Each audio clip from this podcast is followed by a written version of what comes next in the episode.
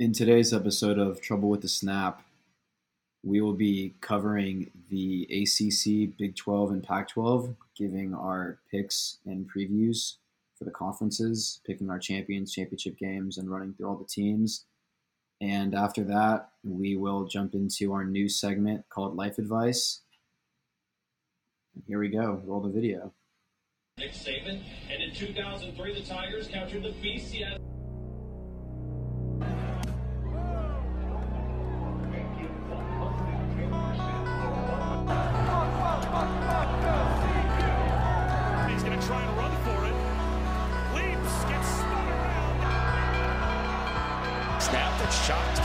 Rising. Now he breaks it down and rolls out. Rising step and gets absolutely demolished. Ah! Art, I don't want to alarm you. He has trouble with the snap, and the ball is free. It's picked up by Michigan State's Jalen Watts Dixon, and he scores on the last play of the game. Unbelievable!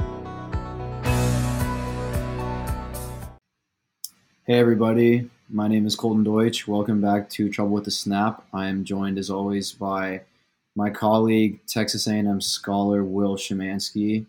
What's going So- on, everybody? In the intro, uh, we're going to be previewing a few of the conferences, ACC, Big 12, Pac 12, and hopping into our new life advice segment. But uh, before we do that, Will, I know class has started. How's it been going? It's been good, man. So far, just chilling. Um, you know, I only have one class in person Monday, Wednesday, Friday. Two classes on Tuesday, Thursday, and everything else is online. So other than that, I'm just chilling. Uh, yeah, how you doing, man? How are your classes? It's been, pretty good. I mean, I had a great schedule, as we talked about, and then I kind Mhm. of maneuver around. So now, as a junior, I have an 8 a.m. class, which isn't ideal, but it'll be okay. It's just it's weird to be back and have homework assignments and readings, and For sure. I don't know how it is at A and M, but when we're walking to class at Mhm. UT, like there are just so many people. It feels Yeah. so big. It's crazy. That's the thing, because UT, you know, like it's obviously in Austin, and the campus is probably a lot more condensed than A and M here. So we are a very car-heavy campus slash community, and so when I arrived uh, on Sunday before Monday morning classes, traffic was absolutely horrendous. It felt like a game day, if that makes sense. It was, you know, backed up everywhere you went, and you know, you try to go, you know, go to the gro- go to the grocery store, or whatnot, and all these things are sold out. So, uh, school is definitely back in session here in College Station, and I'm sure it feels just like that as well in Austin. Yeah, I, I guess we're actually kind of blessed that we can just walk most of the time. Because yeah, Yeah. is definitely more of a problem. But yeah, I don't know. It's just like it's one of those things where like I have Canvas open at all times now, which is For sure. sad. I Uh, know we from from the time we recorded our last episode to where we are now, it's like a complete 180. You know, we were chilling, enjoying the last few days of summer, and now here we are. and I was in Austin in the summer, and it's it's so different. It's Yeah. not as packed, and like you get back, and I feel like I've done a, I feel like I've kind of done a good job of making UT feel like not as big, and then when you actually Yeah. like first couple of weeks when people actually still go to classes, Mm-hmm. it's just completely packed. But good thing is that that means football season is, is, right around the corner as well. Of So course, we just gotta wait like what four more days now. yeah, This, this Saturday, we're good to go. I know. And uh, is there is college game day happening this weekend? Uh, no, it's happening next weekend because it's uh North Carolina, South Carolina for week one. Okay, because I was gonna say because I don't remember them doing anything for week zero, but No, you, week zero. I mean, it's great because you know college football's back, of course, but majority of the matchups just many good matchups. I mean, Yeah. game in Ireland, which I would hate if my team ever played in Ireland. That'd be terrible. it'd be great. I mean, I think it'd be a lot of fun to go and go see, you know, go see Yeah, the yeah. beautiful country of Ireland, go maybe get a Guinness, whatnot, a pub. But God, that that would suck. I mean, I, I just think like the whole jet lag and just getting there and all that. I mean, that's got to be brutal for uh, teams like that. Like remember with last year with Northwestern and Nebraska. You know, I'm, I still like to think that jet lag was the reason why Scott Frost called that onside kick. yeah, that was a definitely questionable call there. But yes. considering his tenure there, I guess not entirely out of out of his common habits. Of course. All right, you ready? Uh, you ready to jump into the first segment? Yeah, so the first conference we're going to be going through is the ACC. And uh, one thing to note is that the ACC has gone away from divisions, which I think is a bit sad. It used to be the Atlantic and the Coastal, and hmm the Coastal was always pretty fun. You had UVA won it that one year. That'd always be Virginia Tech. It was it was uh, you know Pitt a couple years back, hmm Carolina. So it's always kind of a lot of parity in that uh, in that division. But here we are. It's now just the top two teams go to the conference championship in Charlotte, and uh, yeah, I'm taking Florida State over Clemson. I think Okay. that I just think it's kind of Florida State's time. I think it's taking them a while to recover from, I guess, the very end of the Jimbo Fisher era. Then you had Willie Taggart, which obviously didn't go too well. But Mike Norvell's kind of been, uh, you know, building it up, and they were a 10 win team last year, and they returned Jordan Travis, who's a pretty exciting quarterback and one of the better returning quarterbacks in the country. They still should have a really good running game with uh, Trey Benson, Keon Coleman, and Johnny Wilson come back at receiver, or Coleman transfers in, and uh, Jared Verse is one of the better defensive ends in the country. So the key thing here is that uh, I think FSU and Clemson are going to play twice. The 1st Mhm. game's at Death Valley, where I think Clemson is going to win, and then I think Florida State gets them in the rematch. As Mhm. far as Clemson, uh, they'll have a good defense like they always do. Andrew Mukuba, Jeremiah Trotter, uh, and Cade Klubnik was able to take over towards the end of last season. He showed some promise. Garrett Riley comes in as the OC from TCU. Uh, it's just I don't know something about Clemson the last few years, and I think it speaks to their dominance that Clemson will go like eleven and two, and we think it's a bad year. yeah, for real. Uh, It just feels like recently they haven't had the receivers that they had when they were winning the championships. When they had guys like you know like Tee Higgins, Justin Ross, all the guys that you know uh, Deshaun Watson had as well. It just doesn't feel like they have those kind of playmakers. Will Shipley's a stud at running back, but I just kind of have questions about their about a lot of their skill positions and their offensive line. So, but I think they'll get there. North Carolina, they bring in a, a new offensive coordinator. They have a good receiving core. Can't Uh, Drake Maye. yeah, Drake Maye is a stud. He's probably probably going number two in the draft, at least as far as quarterbacks go, behind Caleb Williams. Um, and uh, they did have a transfer receiver come in, Tez Walker, but he was just ruled uh, ineligible. That's a bad beat for them. Um, so I think that they'll be a good team. They get Clemson on the road, and uh, it's interesting because Florida State and Clemson actually, or, I mean, sorry, Florida State and North Carolina actually don't play. So, um, you know, that could be kind of interesting to kind of shake up how the conference plays out. hmm So, yeah, I mean, those are kind of the three main contenders, but I think it'll be FSU over Clemson in a rematch. I uh, just wanted to hit on Miami because, you know, they're the U. Um, kind of a rough first year for Mario Cristobal, is typical in first years. I think he's a great recruiter, a great co- uh, a great recruiter, a great program builder. I think he leaves a lot to be desired X's and O's wise on game days. Um, their quarterback Tyler Van Dyke was really good in 2021. Kind of struggled last year, but they're bringing in a, a new offensive coordinator and uh, they have some playmakers on defense. Uh, Kamren Kinchens is a studded safety, um, but I I think Miami might win a game or two more than last year, but I don't think that they're going to be that good. And we'll talk about it more when uh, when it gets to it. But uh, I think A and M is going to destroy Miami. Yeah, I, I like to think so too. Yeah, and I just wanted to touch on uh, Louisville because Jeff Brohm takes over coming in from Purdue. He was kind of the guy that Purdue had want, uh, that Louisville had wanted for like a long time, and he kind of you know comes home and uh, they have Jack Plummer quarterback. They should be good on offense, and they also don't play Clemson, FSU, or North Carolina, so they could be a fun team to watch. But you know, year ones are always tough. Of course. So yeah, those are kind of my initial thoughts on the ACC. Yeah, I got you. All right. So I I feel like you kind of stole my pick a little bit for the conference championship. Um, however, I do still think that Clemson will reign victorious in the ACC this year.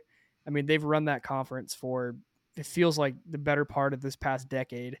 Um, you know, Dabo Swinney's still the head guy in Death Valley, and you know they have a they have the number one quarterback in the country is is a sophomore now as a sophomore now with um, some experience under his belt last year, and as you were saying, that defense is pretty dang salty. I think this year. Um, obviously, Florida State. There's a lot of hype surrounding them coming in to this upcoming season, but I just I just can't necessarily doubt Dabo Swinney and his Clemson Tigers at this time. Um, Very fair. I mean, they won the uh, conference last.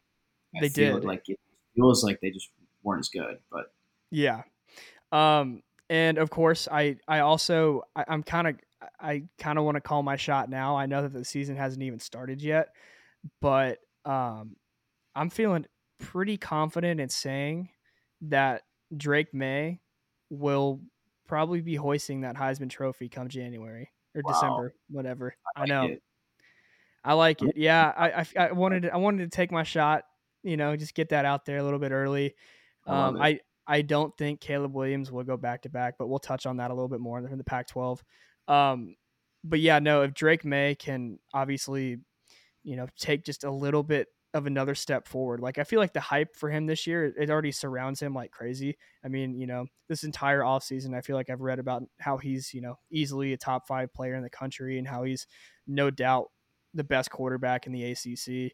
And so I'm just saying, you know, heck with it. I'm just going to call my shot and, you know, I'll, I'll see how it goes. I hope it doesn't burn me in the end, but I feel pretty good about that pick as of right now.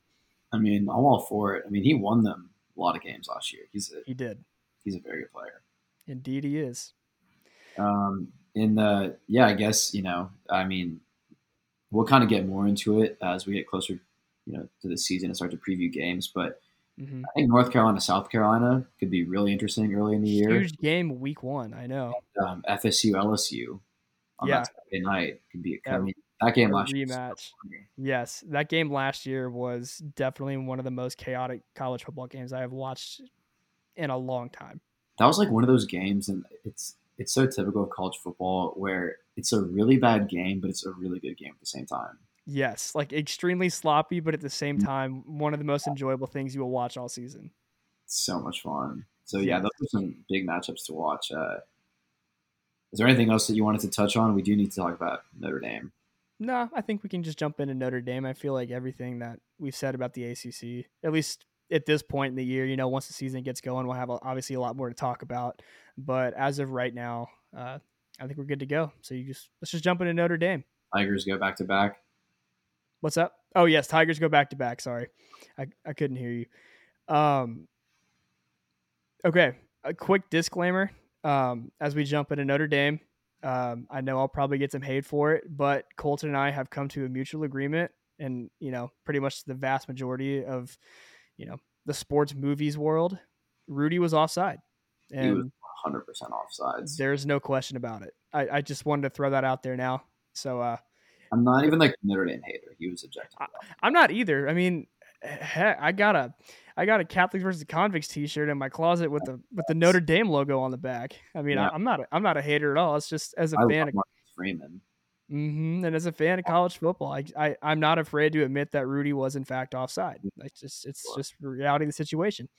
Just wait. We have a couple other movie, you know, reviews coming soon. But, Yes, uh, we do. So I think if you if you tune into our next episode, we will be covering the SEC and the Big Ten, and I think you might already have an idea of just by me saying uh, the SEC when I say that we have a few movie ideas we want to throw out there. yeah, it's, uh, there, there's some good things coming. But uh, yeah, as far as Notre Dame, um, you know, I'm a, I mean, I think Marcus Freeman's a pretty likable dude. So I'm, you know, I'm hoping he's going to win. Last year was really interesting. They started out pretty rough. I mean, they looked pretty good against Ohio State in Week One, at least defensively. And they lost to Marshall, and they lost to a pretty bad Stanford team, and then they just destroyed Clemson and actually finished year on a pretty strong note. They finished nine and four. Uh, they bring in Sam Hartman, a quarterback from Wake Forest, who that Mhm. guy's been in college for like hundred years. But this um, is kind of a wait. I'm sorry to interrupt you, but wasn't um, their quarterback they just brought in? He was on QB one, wasn't he? was season two. Yeah, I don't know why I just thought of that. I haven't heard that name in forever. I guess. It was, it was an. I mean, that show was great. I wish that they brought it back.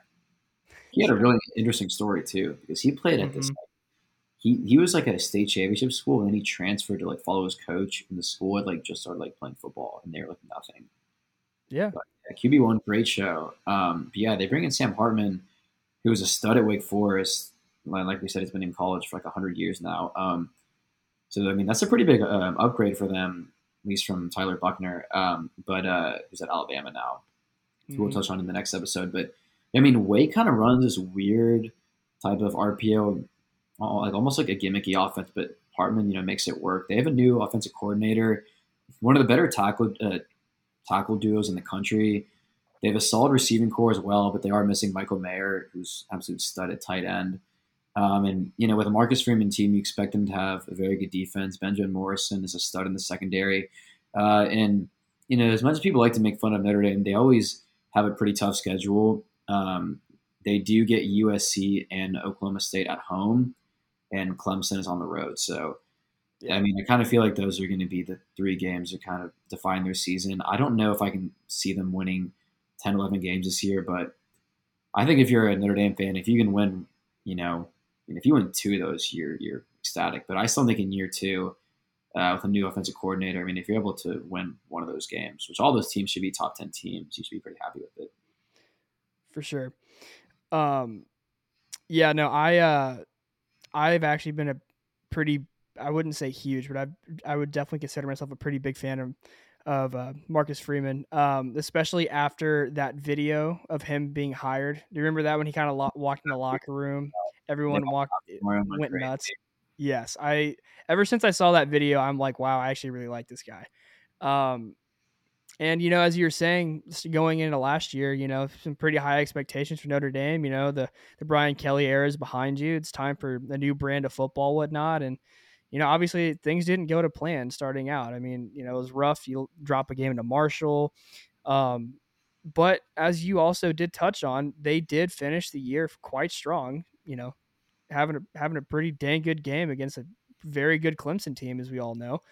Um, so I don't necessarily know if I have like a truly like concrete record prediction for them for the time being, um, just because I honestly don't really know what to expect and who's going to show up week one in South Bend or not. You get what I'm saying, but um, yeah, I I uh, I came as week three or four, right? I think so. Yeah, because it was it was week one last year. I would have to check it, but um, won that game, but we'll talk about it more when for sure. Um, but anyways, I they're just I, I feel like at least in my opinion they're they're just kind of hard to you know project going into this year. I mean, if the team that shows up in that Clemson game last year shows up all season, like they will be a rock solid, dang good yeah. team. But if the team that showed up against Marshall last year shows up this season, which I'm not expecting that to, but hypothetically, you still have to consider that consider that a possibility. Um, they will be in a lot of trouble. Yeah, so, I'm interested to see. I mean, their offense is really interesting because, I mean, in a previous year, I would never believe that they could keep up with Lincoln Riley and USC, and they're probably going to have to do that this year. So, mm-hmm. got that offense rolling, um, you know, watch out. But I, I mean, I don't know if I can. I think they're probably a year away. Yeah, I, I can definitely agree with that. All right, All right. so uh, should we hop into the Big Twelve? Let's do it. All right. Um, look, I'm just gonna preface this because this is our first year on the show. Um, I think that Will can attest to this. Um, I'm a pretty level-headed and unbiased Texas fan in terms of like I'm not expecting 12 and 0 every year. I feel like I normally have a pretty good pulse on the program. I thought we were going to go eight and four last year. We went eight and four. Granted, 2021 I thought was going to be a bit better than five and seven, but I normally have a pretty good pulse on the program, I think, and expectations. Uh, that being said, this year, I think that Texas is clearly the best team in the Big 12 going into the year. Going into last year in the Big 12, it felt like any given Saturday anyone could win. And honestly, aside from TCU, who won all their close games, that's kind of how you know how it was. Going into this year, I think that it's a pretty clear tier one with with Texas. Um, so I have Texas over Texas Tech in the Big 12 championship. Um, as far as UT goes, I just think this is their best roster, um, top to bottom, depth, talent wise, everything since 2009. Um, we'll talk about Alabama week two, um, but I think, I mean, you return the entire offensive line, one of the better tackle duels in the country with Kelvin Banks and Christian Jones. Look, a lot of this rides on the development of Quinn Ewers. Um, I just think with a second year quarterback, you just have to, you know, trust Steve Sarkisian's quarterback development and just hoping Quinn feels more comfortable. You bring in AD Mitchell out of Georgia uh, to play, you know, receiver opposite Xavier Worthy. I think that'll take so much pressure off of him. You have Jordan Whittington in the slot. Isaiah Neyor comes back from injury. Some stud, you know, underclassmen guys. Johntay Cook, DeAndre Moore. I think a tight end, JT Sanders, is pretty clearly a top five tight end in the country. Running back, you lose Bijan and Roschon Johnson. Uh, you bring in some pretty talented guys, and the offense is going to be more kind of pass heavy this year. And defensively, I mean, you return All American and linebacker Jaylan Ford. The secondary should be pretty experienced and talented. Jalen Catalon comes in from Arkansas. So, all in all, I think, and with Texas getting teams like Texas Tech and Kansas State at home, I just think that, you know, absent a major injury, I think that 10 and 2 is kind of the standard this year. Um, and once, like I said, I'm, you know, pretty unbiased Texas fan, but that's just looking at it. That's just what I think it is. Um, Texas Tech, so I have in the championship game. Joey McGuire had a pretty good first year, finishing eight and five. They ended the year pretty well. His coaching style, man, is crazy. I mean, when they beat Texas, I think they went for it on like eight fourth downs or something. It's mm-hmm. crazy. Mm-hmm. Um, but they returned their entire offense. Tyler Shough, I think his fifth or sixth year. The guy behind him, actually, quarterback Behren Morton, is also really good. So I think if you know if they had a quarterback go down, they would still be okay. They have an experienced defensive line and a pretty easy first half of the schedule. So, um, you know, I'm liking Tech to make it to the conference championship. Um, I like Kansas State a lot. I was between picking them or Texas Tech to go to the championship game.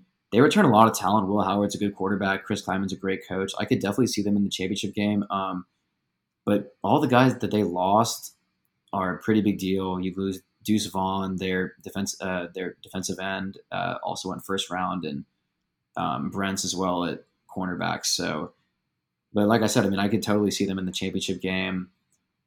Um, Oklahoma, once again, have the utmost respect for Oklahoma. I'm just not that high on them this year. I think that they have a pretty favorable schedule. They avoid Baylor, Texas Tech, and West Virginia, or not West Virginia, Baylor Tech and K State. Sorry, who they uh, lost to last year. Um, Dillon Gabriel comes back. They should have a pretty good defense. Um, I just, I don't know. Their receivers, I think that they all kind of profile to slot guys, and Jeff Lebby runs the veer and shoot kind of based on downfield shots. And I don't know. I don't think that Oklahoma's going to be bad by any means, and they have a favorable schedule, but I see some people predict them 9 and 3, 10 and 2. I see closer to 7 and 5 or 8 and 4.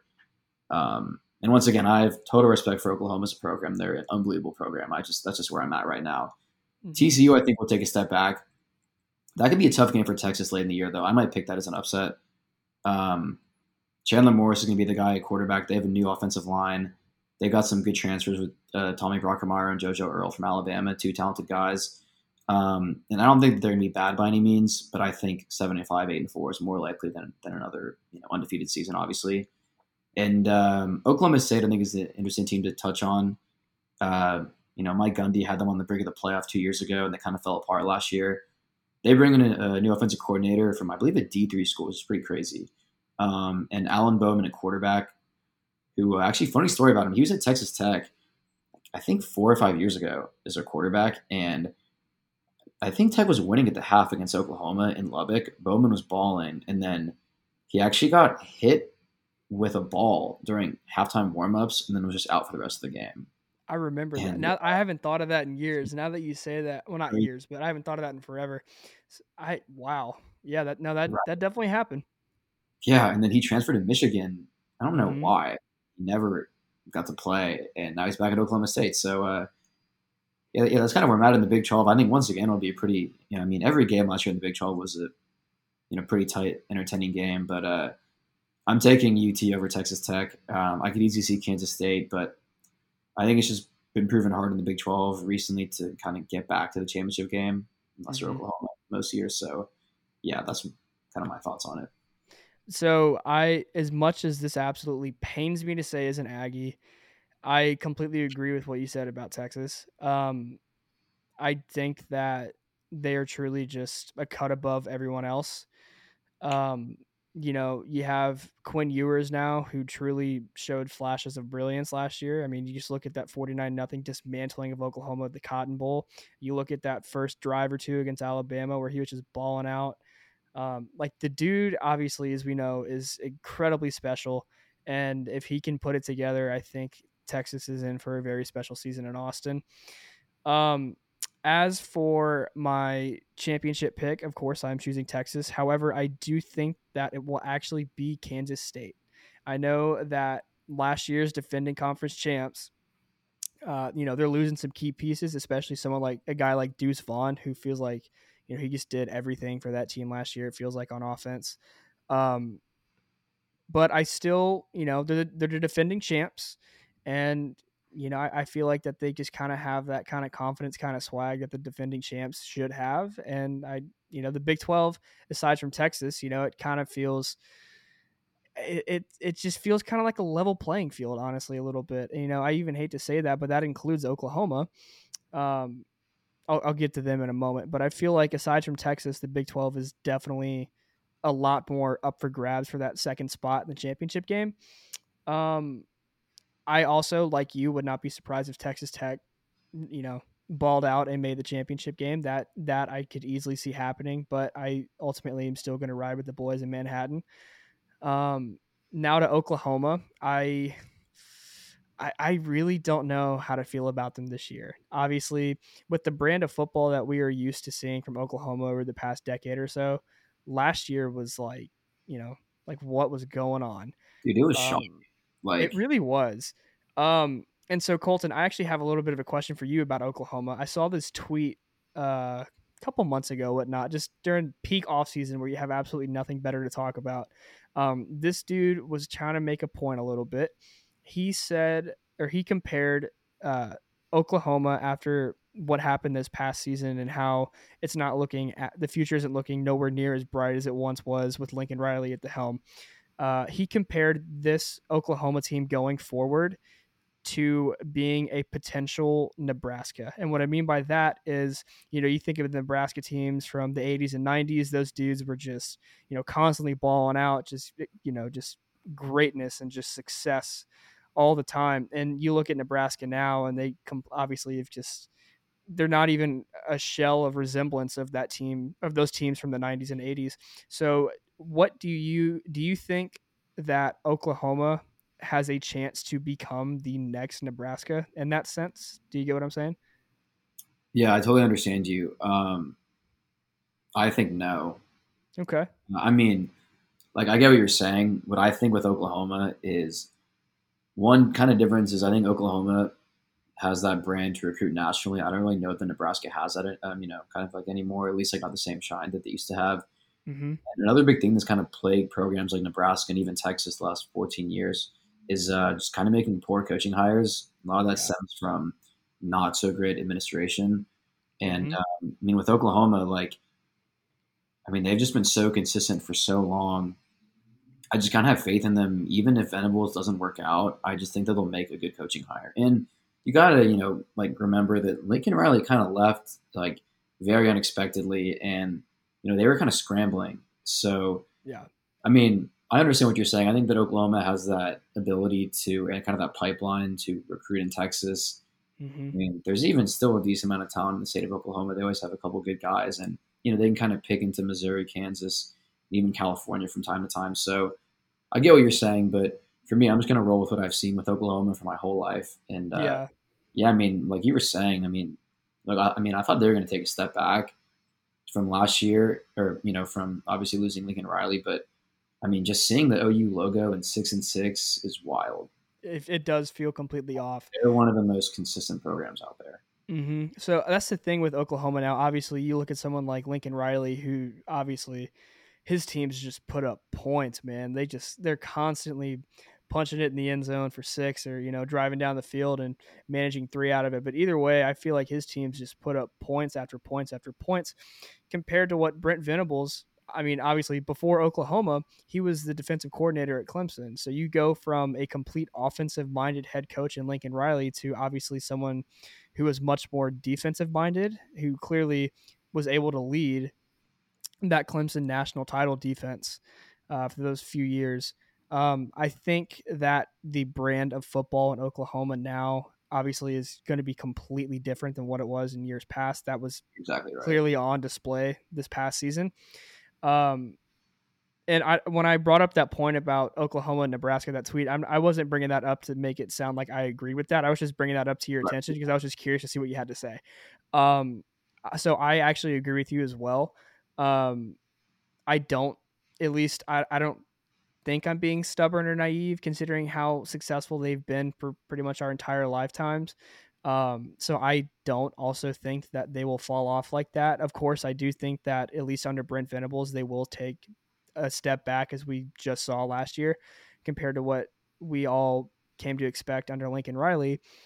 But um, no, I don't think that they will taper off like that anytime soon, especially now with them joining the SEC along with Texas after after this season in 2024. I feel like that'll actually give them, you know, like a shot in the arm a little bit, kind of boost their confidence and, you know, see what will happen from there. So, yeah, that's pretty much my thoughts on that.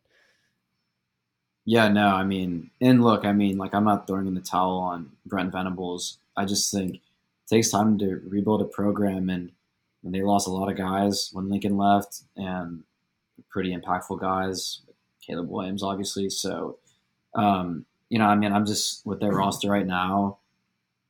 I'm just, I mean, I guess like maybe I wouldn't be stunned if they made the conference title game, but because look, I mean, I don't think that they're going five and seven. I just think that seven and five, eight and four is much more likely than a ten and two season, even with the favorable schedule. I think that their game against SMU week two could be a lot of fun, a lot of points. That'll be a lot of fun. Yes. One thing to touch on is um, that Texas Tech and Kansas State. That game is in Lubbock, um, which is, I think, a pretty big deal. Okay. Uh, and yeah, I guess you know, I guess one more thing on Texas because people kind of say, "Oh, Texas is hyped up every year." Um, the one thing that makes me feel confident in Texas is this is the first time in a while where it doesn't feel like there's a true freshman coming in that has to save the day for UT. Mm-hmm. I feel like in this this season, if a true freshman is playing outside of major injury, it's because they're just really, really good. I think there's a lot of depth on this team. So, because I know that people buy into UT every year, but I really think that there's a lot of, you know, I think the previous teams that have been hyped up have, have had a lot of glaring holes. I think that this year's team kind of doesn't really, you know, fit that mold, but you never know. I mean, that's why you play the games. But uh, I definitely think them having Kansas State and Tech at home is pretty key. So now, Colton, I do kind of have to ask a little bit since we were just talking about head coaches. Um, in regards to Steve, Steve Sarkisian, uh, throughout his coaching career so far at the collegiate level, you know, between USC, Texas now, etc., um, he is about like a 545 win percentage as a head coach. So I think he's like 10 games over like the 500 mark as a head coach. Um, do you still feel extremely confident in Steve Sarkisian as your head coach, or um, like okay, I guess what I'm ultimately asking is, do you think that he will be the guy that gets Texas over that hump that and that get, gets them out of that rut that it feels like they've been kind of stuck in for the past few years, whatnot? Look, here's that one. Uh, so I'm glad that you actually brought this up because I wanted to, you know, talk about this. Um, kind of still my mind. I think that once again, this could sound like I'm trying to spin things because I'm a Texas fan. I just think that with any coach, you have to take context into account. And when Sark got to Washington, they were 0 and 12. And so you're obviously going to lose a lot of games. I think that, I mean, by the time he left, they were, they had a couple of years of winning eight, around eight, nine games. Actually, kind of, you know, built their roster to the point that I believe the year or two after he left was when they made the playoffs with Chris Petersen. And then he, so he has a rebuilding job at Washington. Then he goes to USC. First year they go nine and four under probation, which is not bad. And then obviously year two he's fired within four games because of all his off the field issues. So it definitely is. Um, I understand when people bring up the record, but I think that there's a lot of context to it. I think another example could be a guy like Sonny Dykes, who has never really was in a position where he could win a ton of games, right? Cal or SMU. I don't think that anyone thought that he would go what 13 and 2 last year. So, yeah. You know, I mean, look, like I'm not saying that Sark's the best coach in the world, but I think that there's a lot of context to kind of his tenure and kind of his career as a head coach. Um, you know, and like I, I mean, you know, I mean, it, I guess you could have said last year Sonny Dykes has never won whatever how many games, so he's not going to do it. So, no, I mean, but I'm glad that you brought it up. Um, I think with Sark's career, there's just kind of a lot of context to it, uh, or you mm-hmm. know, a lot of context that needs to be given, um, especially because the whole Washington deal. I mean, they were you know, one of the worst programs in the country, and obviously USC didn't work out for off the field reasons. So, um, yeah, you know, with Sark, there's I like, I think he's done a great job, um, kind of flipping this roster. I mean, when Tom Herman left, this roster was not in a good place. And obviously, Sark has been able to recruit extremely well since he's been in I Austin. think he's recruited. I think he's done a good job with the transfer portal. Uh, Mhm. At least two years, and we haven't really lost anyone. It was a big deal, and we've been able to get some pretty big pickups. So, um, yeah, I mean, I kind of want to see him be able to put it, you know, all together. Uh, there's been some lulls in offense, um, kind of in, you know, the second halves or you know, like you know, kind of in certain halves of some games his first two years. Uh, you know what I'm interested to see is, I mean, everyone knows how good of a play caller he was at Bama with all his, you know, with all his weapons, and I just think that you know this year he kind of has everything that, that he needs offensively. So there's really no excuses. Um, but I assume with a great tight end, experienced quarterback now, really good receiver room, and your whole O line coming back, I think it's a big year for him. Um, and I think there's a lot of reasons for for optimism. But you know, like if things go sideways, like I'm not going to be screaming to fire the coach. But uh, you know, I mean, this needs to be a really good year. Um, but look, I mean, what he's done program, you know, kind of wise, building the program, and I think kind of getting us ready for the SEC. I think he's done a good job. Okay. But yeah, I mean, this is kind of a no excuses year. Yeah, no, I I can I definitely agree with that, especially since you as uh, you just mentioned you in Oklahoma are taking that jump to the SEC next year. Um, I feel like a lot of Texans fans, Texas fans, uh, including yourself, are, are looking for you know as what we're all expecting a pretty big year out of Texas, um, and kind of potentially ride that momentum from this season into the next one as y'all jump officially to the SEC. Exactly. Uh, do you want to hit on some of the new Big 12 teams? Just a little. Yeah, we can. Um, yeah, I'll let you go first. Look, honestly, I think U of H is going to be terrible. Like, I'm not going to hold back on that. They bring in Donovan Smith from Texas Tech, their quarterback, hmm um, who beat Texas last year, and uh, you know he can move around, and he played his ass off that game. But uh, you know they lose Tank Dell, they lose Clayton Tune. I just, I really just don't, I don't see it with U of H this year. Holgo's a pretty funny dude, um, but I don't, I don't see it. Um, UCF I think is really interesting. Mhm. Malzahn. They have John Rhys Plumlee. Remember him? Yeah. He was, uh, it was him and Matt Corral. Yes. And Plumlee can move. So, look, I wouldn't. I mean, people are gonna think I'm just hitting on OU. I don't think. Like, I think that game could be fun. I think UCF is a team that has a chance to pull a pretty big upset and maybe shake up the conference. Yeah, Uh, that, that's that's kind of you know Gus Malzahn's uh, that's kind of his go-to thing. You know, you can have you know kind of an up and down year, and yet you still pull off one of the biggest upset in, in college football for that season. That's just I actually would kind of doing. about Gus Malzahn. What do you do Iron Bowl week? Because you know, like normally, if you're like a booster or a parent, you know, you can have like access to like a practice. When they Mhm. got to like Iron Bowl week, he would shut everything down. Yeah, just run these new formations that they hadn't run all year. I think he beat Saban three or four times, which is pretty wild. yeah, No one, no one really does that. But uh, yeah, you know, BYU kind of looking for a bounce back year. Um, I expect them to maybe a seven, eight win team, and uh, West, uh, well, you know, Cincinnati. Uh, I think it could be tough for them just losing Luke Fickell and adjusting to Power Five ball. Um, and uh, obviously not a new member, but I think West Virginia is going to be pretty bad. Um, and I think that Neal Brown could be the first coach fired. yeah. I can I can definitely see that. Also, quick note because Texas opens up against Rice. Their quarterback is JT Daniels. Yes, he is on what is That's it? His fourth Fourth, school. fifth? Fourth, right? Yeah. Yeah, he went. Okay, he went USC to Georgia, Georgia to West Virginia, and West Virginia now to Rice. That's four, and I that mean- is crazy. Did he start the season in? Yeah, so he One. started he started as a true freshman um, at USC, um, and then I think he had like an ACL injury, something to do with his knee, where it sidelined him for the rest of the year, and um, you know, obviously, he just decided to transfer. I was I I'm not too entirely sure on this, but was that like the emergence of Jaxson Dart at USC? That was Kedon Slovis. Oh, Who actually right, is now- right, yeah, yeah. which is pretty funny. But um, I th- I could be wrong about this. I I think that Georgia's first title year, twenty one. I think JT Daniels started the season before Stetson Bennett I think he did too, and then because I'm playing twenty twenty. Mm-hmm. No, I um, I, I think you're right about that because I remember um, oh god, was he? I don't remember if he wasn't playing anymore. Like he got replaced by Stetson either due to injury or just poor play. I don't remember that, but I do actually vividly remember seeing him play in a Georgia uniform Yeah. for a handful of games. And then, of course, after that, he goes to West Virginia. And, you know, I feel like the backyard brawl uh, to open up the season, while it was a while it was a great game, it was a lot of fun. Um, I feel like that just kind of set the tone for West Virginia going forward that year. And, well, here we are. Now he's at Rice.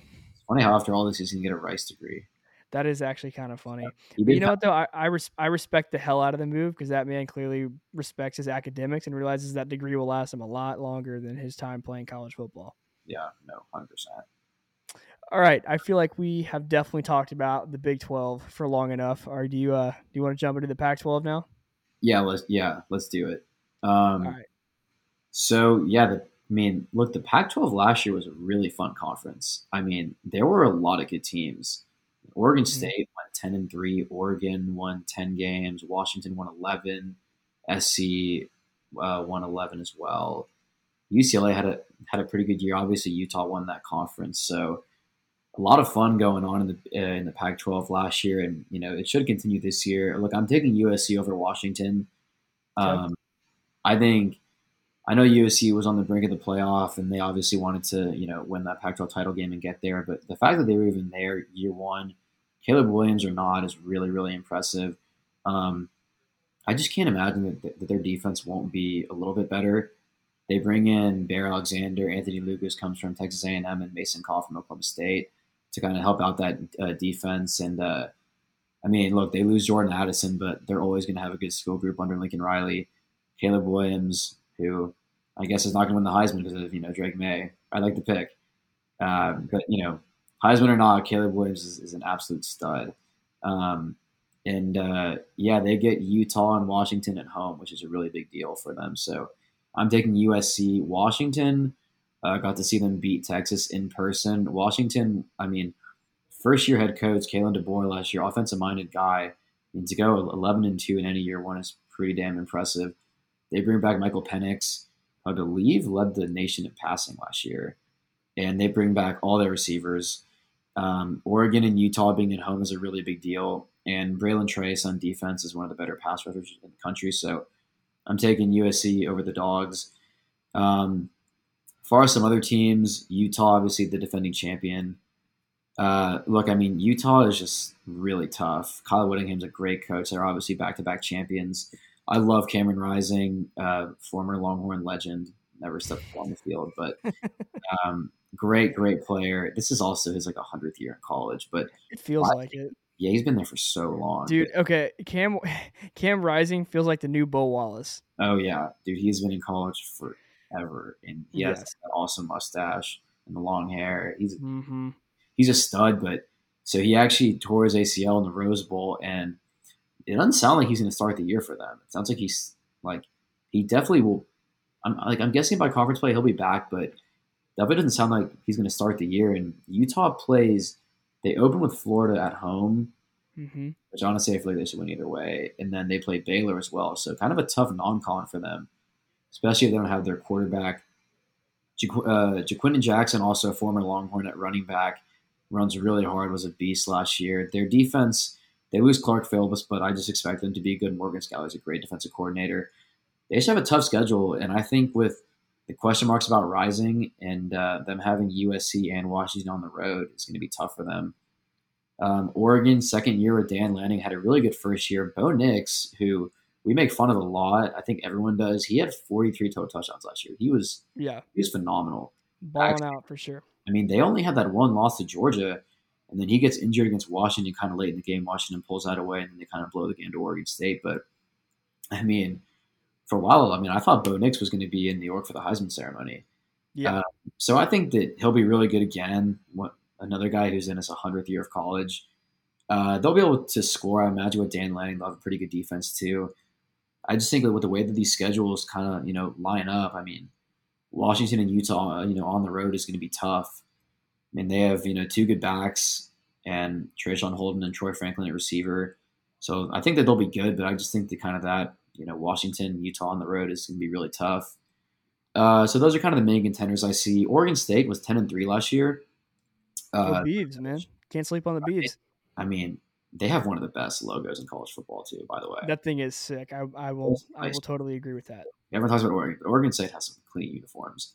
Yes. Um, Jonathan Smith is a really good offensive minded guy. Uh, they actually had a really good defense last year though, and they would have beat USC if their quarterback didn't throw like four picks. But uh, they have DJ Uiagalelei.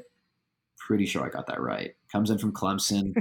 really talented guy. He's never really kind of you know put it together. So hoping he can get it together uh, in the Pac-12. And uh, yeah, you know, got to mention UCLA had a pretty good year last year. Kind of tapered off towards the end. Um, man, I'll miss Dorian Thompson Robinson. hmm He was so fun to watch. He he was dude. I mean, he would randomly hurdle dudes all the time, throw stupid picks, and make amazing you know plays for touchdowns. So uh, he was a fun guy uh, to watch. But they have Dante Moore, uh, five star freshman, battling for the job. So we'll see if he's able to win the job. They bring they have Carson Steele at running back, and uh, look, you know, we'll see what Chip can do. Um, I imagine they'll be able to score, but um, I don't think that they're kind of in that upper echelon of the Pac-12. And then, uh, got to mention the Colorado Buffaloes, Deion Sanders. Um, look, I think that they need to give Deion time. They have some good high end talent, especially with Travis Hunter and his son, uh, you know, Shedeur Sanders. Um, I don't think that they're going to be good this year at all. I just think that's way too much roster to overturn. I think TCU is also going to annihilate them week one. Um, but who knows? I mean, with a team that has some stud guys, maybe they could, you know, pull like a big upset. I wouldn't be too surprised. But uh, yeah, rolling with the Trojans over Washington. Okay, that's definitely a good pick. Uh, I know this feels kind of lame. I know it. I, I'm gonna be that guy for this one. I am gonna take uh, a rematch between Utah and USC, and I will actually have USC pulling this one out. I think USC does it this year. You know, Caleb Williams, obviously, dude balled out last year. I think he will most certainly ball out again this year. Um, I, you know, as good as Washington and Oregon and Oregon State, as good as those guys were last year, I still think USC is the best team in the conference. Um, you know, and I I actually really like Utah this year, especially with Cam Rising. You know, who you know like the tenth year senior. Uh, You know, he's proven he's tough as nails. I mean, we all saw that hit. That's literally in our intro video from last year's conference title game. Unreal that he took that hit like that. Yes, and he literally just got back up and just kept going. But um, I'm really high on Cam Rising, as you mentioned. I I do think he does have that knee injury, what you're talking about. So it'll be a little bit interesting to see how they start out the season. But you know, once he's back to 100, percent um, I truly just think he will ball out, just no question. I, Um, I would love to see that matchup again. I would too. Th- I that it was it was a lot of fun last year, um, and their I already was awesome. Yeah, it was. Um, and I already know if that rematch happened again this year, you know, mainly to me, of course, it, it just comes down between, it comes down to quarterback play, of course. I mean, you have two of the best in the country, it feels like, and Cam Rising and Caleb Williams. And so, you know, maybe Caleb Williams just had a bit of an off night, whatnot, in that championship game last year. Then, you know, just see, I'm, I'm Pretty really hope. huh? He was pretty banged up too. Yeah, he was. Um, but no, I'm I'm hoping for a rematch. Um, however, I will, I would like to give Oregon their flowers. I do think Bo Nix, um, as you were saying, had he had like what over 40 total touchdowns last season as a quarterback. I mean, the dude can flat out play football when he decides to. Um, I mean, he can he can go he can go t- from obviously one of the best quarterbacks in the conference, if not the entire game, to going back to being called Bo Picks every five seconds on Twitter. I mean, it's like take your pick with that guy, you know, no pun intended. Um, but um, you know, I feel like he did put it together quite a bit last season, and you know, I'm excited to see how that'll go. Um, and of course, the elephant in the room now has to be Colorado. So I agree with what you said with them as well. You know, Deion making the jump from Jackson was it Jackson State? Yep. Yeah. I, I I always mix it up with Jackson and Jacksonville. I have no idea why. Anyways, um, making the jump from Jackson State to Colorado. I mean, you go from you know a small school like that to obviously a pretty big Power Five program. Um, there will certainly be your ups and downs doing things like that. Um, although you did bring up a good point, obviously, the, the talent that he is bringing in from Jackson State to Colorado, most notably Travis Hunter and Shedeur Sanders. Those dudes, obviously, they'll do their thing, but at the end of the day, um, I, I, I don't know. I, I, I, really want to like Deion in Colorado this year. I really do, but I, just being realistic, I, I'm really not sure it'll go well for them. I in think Bowl we're this year. three and nine. Yeah, no, I I can definitely see that. Um, also, real quick on Colorado, do you remember when, like, like after Deion's first month there or whatever it was, they had like thirty something guys like jump ship. I mean, I, I'm that's not necessarily a that's not necessarily a bad thing. I mean, obviously, well, I, I, I take that back. It's a bad thing.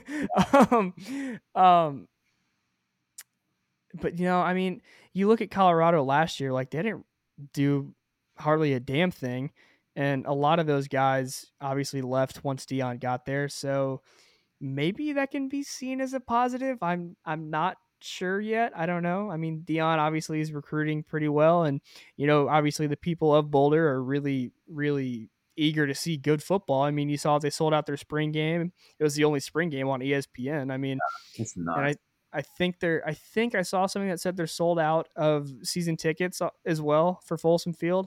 that stadium Uh, beautiful, by the way. it is it is absolutely gorgeous. If any of y'all have not been yet, highly recommend it. I hope they become great just for that stadium. It's so cool. Yes.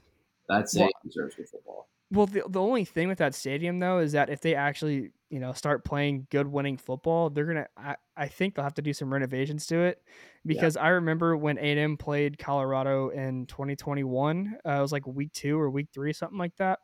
Uh, it was originally scheduled to be played in Boulder, but after seeing how many tickets were were sold. Uh, to A&M fans who were making the trip out to Colorado, they had to move that game to Mile High in Denver. So I, yeah, God, I hate when they do college games in pro stadiums. yeah, no, I can definitely agree with that. Uh, but pretty much to just close out that thought, I I would love to see Deion have success in Colorado. I I I would, but I just don't see that happening this year. Yeah, no, yeah. I mean, I'm totally with you. I mean, look, I mean, like, I like, I think they're going to go like three and nine. I don't think that that means I'm losing faith in them. I just think, look, like first years are tough, and Yeah, I they're get I mean, they're to tough get for you guys in the anybody. program.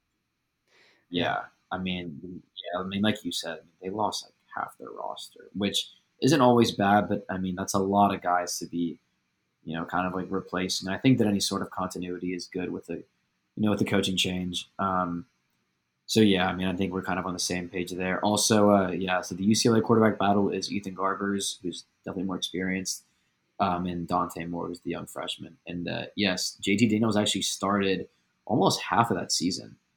Uh, he started the first five games, or no, no, no, I'm sorry, he started the first three games. Uh, that 2021 season, he actually beat Mhm. Clemson. I mean, he didn't actually do anything, so they scored on a pick six, but he started, which is pretty interesting. He still got the dub though. Yeah, I mean, dude, he has more rings than I do, so It's a very good point. judge. All right, Colton. I think it's time for our brand new segment. Yeah, so uh, one, I hope you guys enjoyed uh, our conference previews. Um, I hope that we didn't ramble too much. We're kind of new to this. Um, I hope I didn't ramble too much, although I know it was Texas, so I had to get my thoughts. Um, obviously, to have a lot more SEC opinions. Of course. that one course. coming up.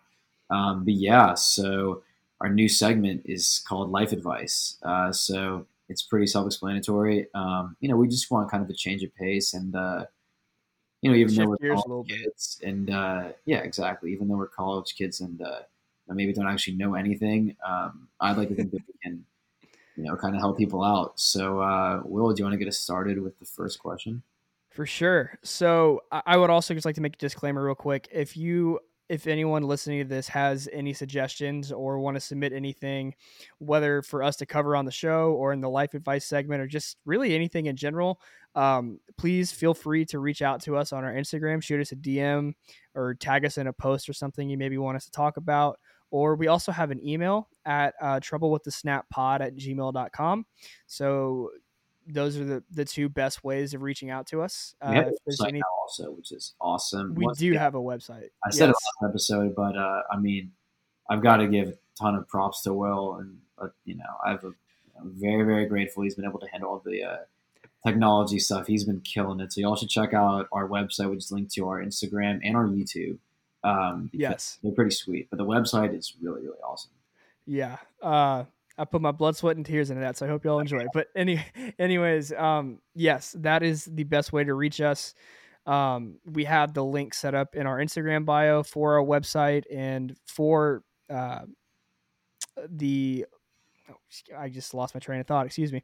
We have the link in our in our bio set up for our website and the link to our new episodes. God, that was really hard to say. if uh, if you guys like Will was saying, if you guys want to submit anything, obviously there's many ways to contact us, and uh, I mean particularly for the life advice, uh, we will keep it totally anonymous unless you don't want us to. Um, but obviously we respect people's privacy. Uh, we're just trying to give our thoughts and help people out. All right, I think it's time we finally dive into this. Let's do it. So, the very first ever life advice question for us on the show. The question is Do you and I have any advice for college freshmen? Considering that you and I are now, you know, we've had our freshman year. We're, I guess we're, tech we're technically upperclassmen now in college, oddly enough. It's terrible. That is crazy. Okay. Uh, Colton, is there any, if you could go back to your, fre- eh, okay. If you had your freshman year self sitting in front of you now, what bits of advice would you give them? I think I would say to just soak it in and to be pretty open um, to, I guess, kind of new experiences. And I think really just taking advantage of every opportunity that you have. I know it sounds kind of broad, but I think freshman year, for a lot of people, it's your first time being away from home, being independent. And I just think if you're able to, you know, like if you're in the elevator, just say hi to someone, you know, like make as many friends as you can um, and just I think be very open minded. Um, I think especially what I've noticed is kind of as you progress in college, um, you know, you kind of have less time to hang out with friends, or you kind of develop like more of a group per se.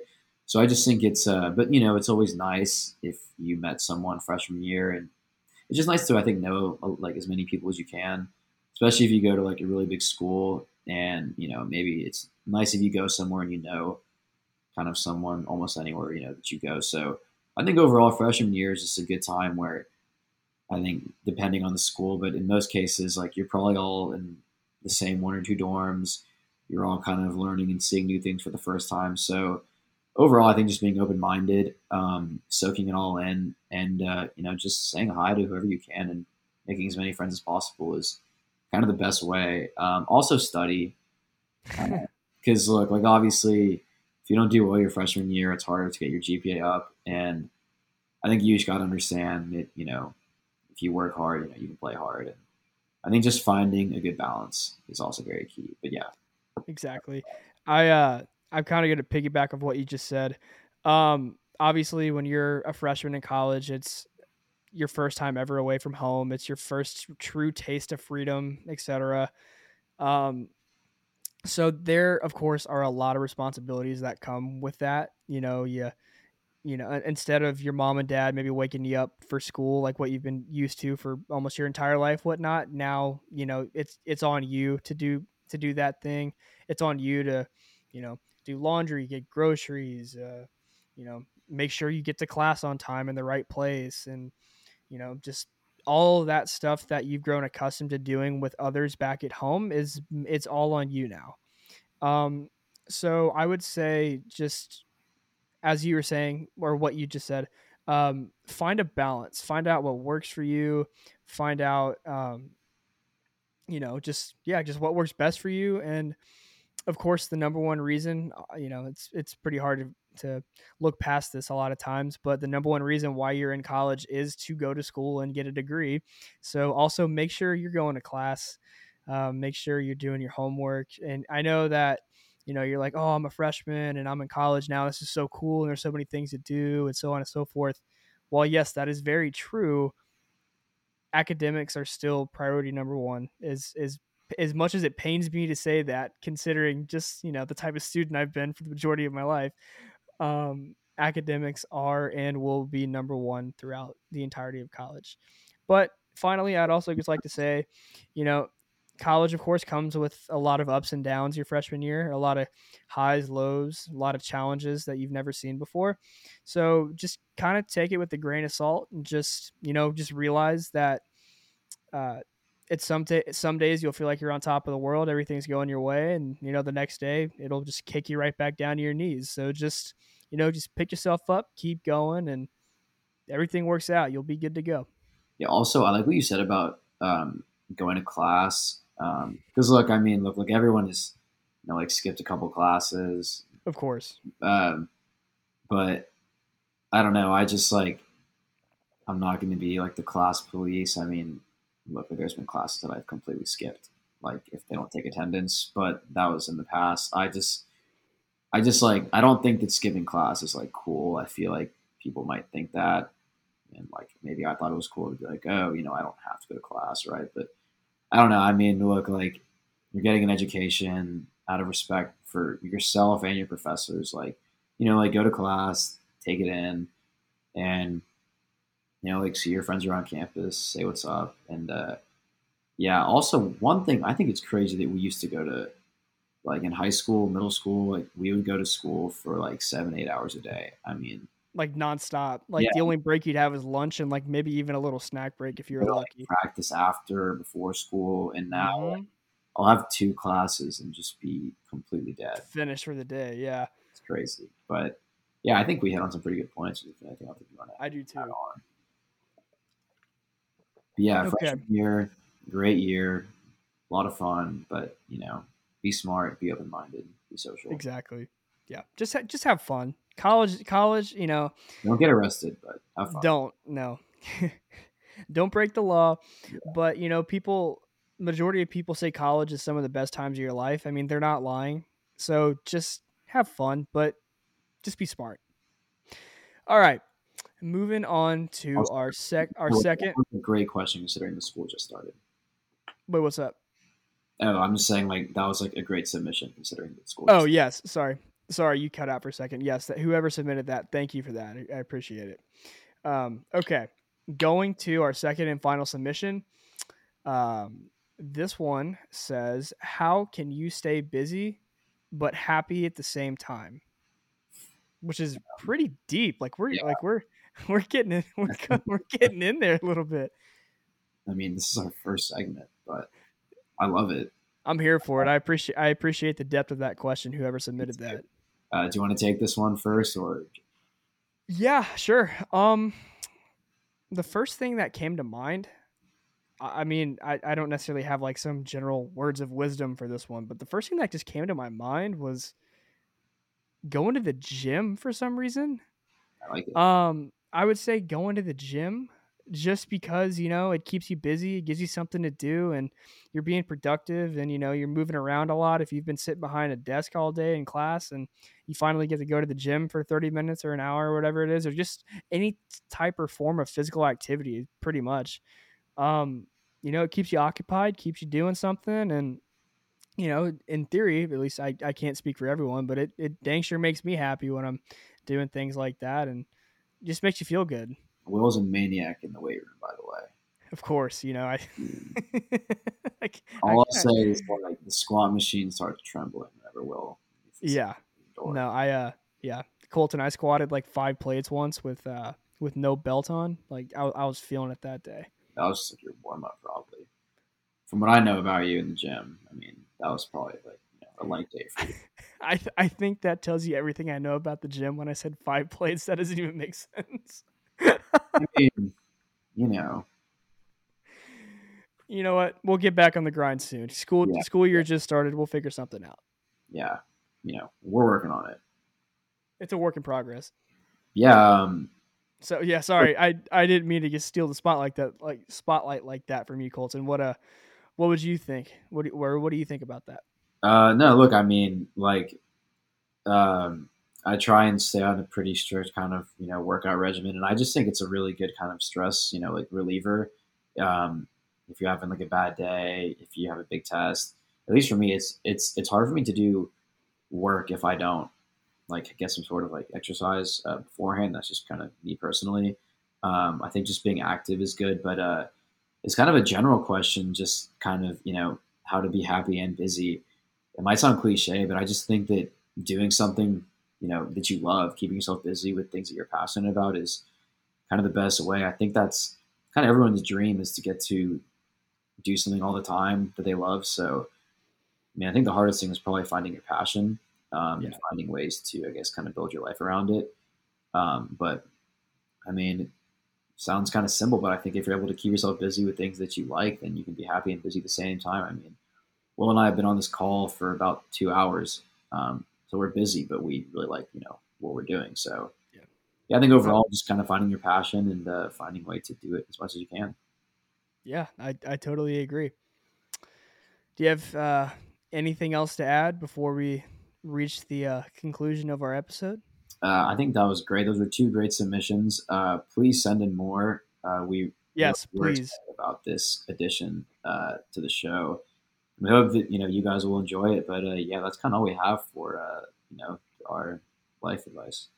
Also, um, if you have an idea, not just an idea for the life advice segment, but if you have an idea for maybe a new segment in general, uh, Colton and I are definitely all ears. We're taking suggestions on pretty much anything and everything you can think of. So if you have an idea while listening to the show or just whatever you may be doing, please let us know. We're we're here for you.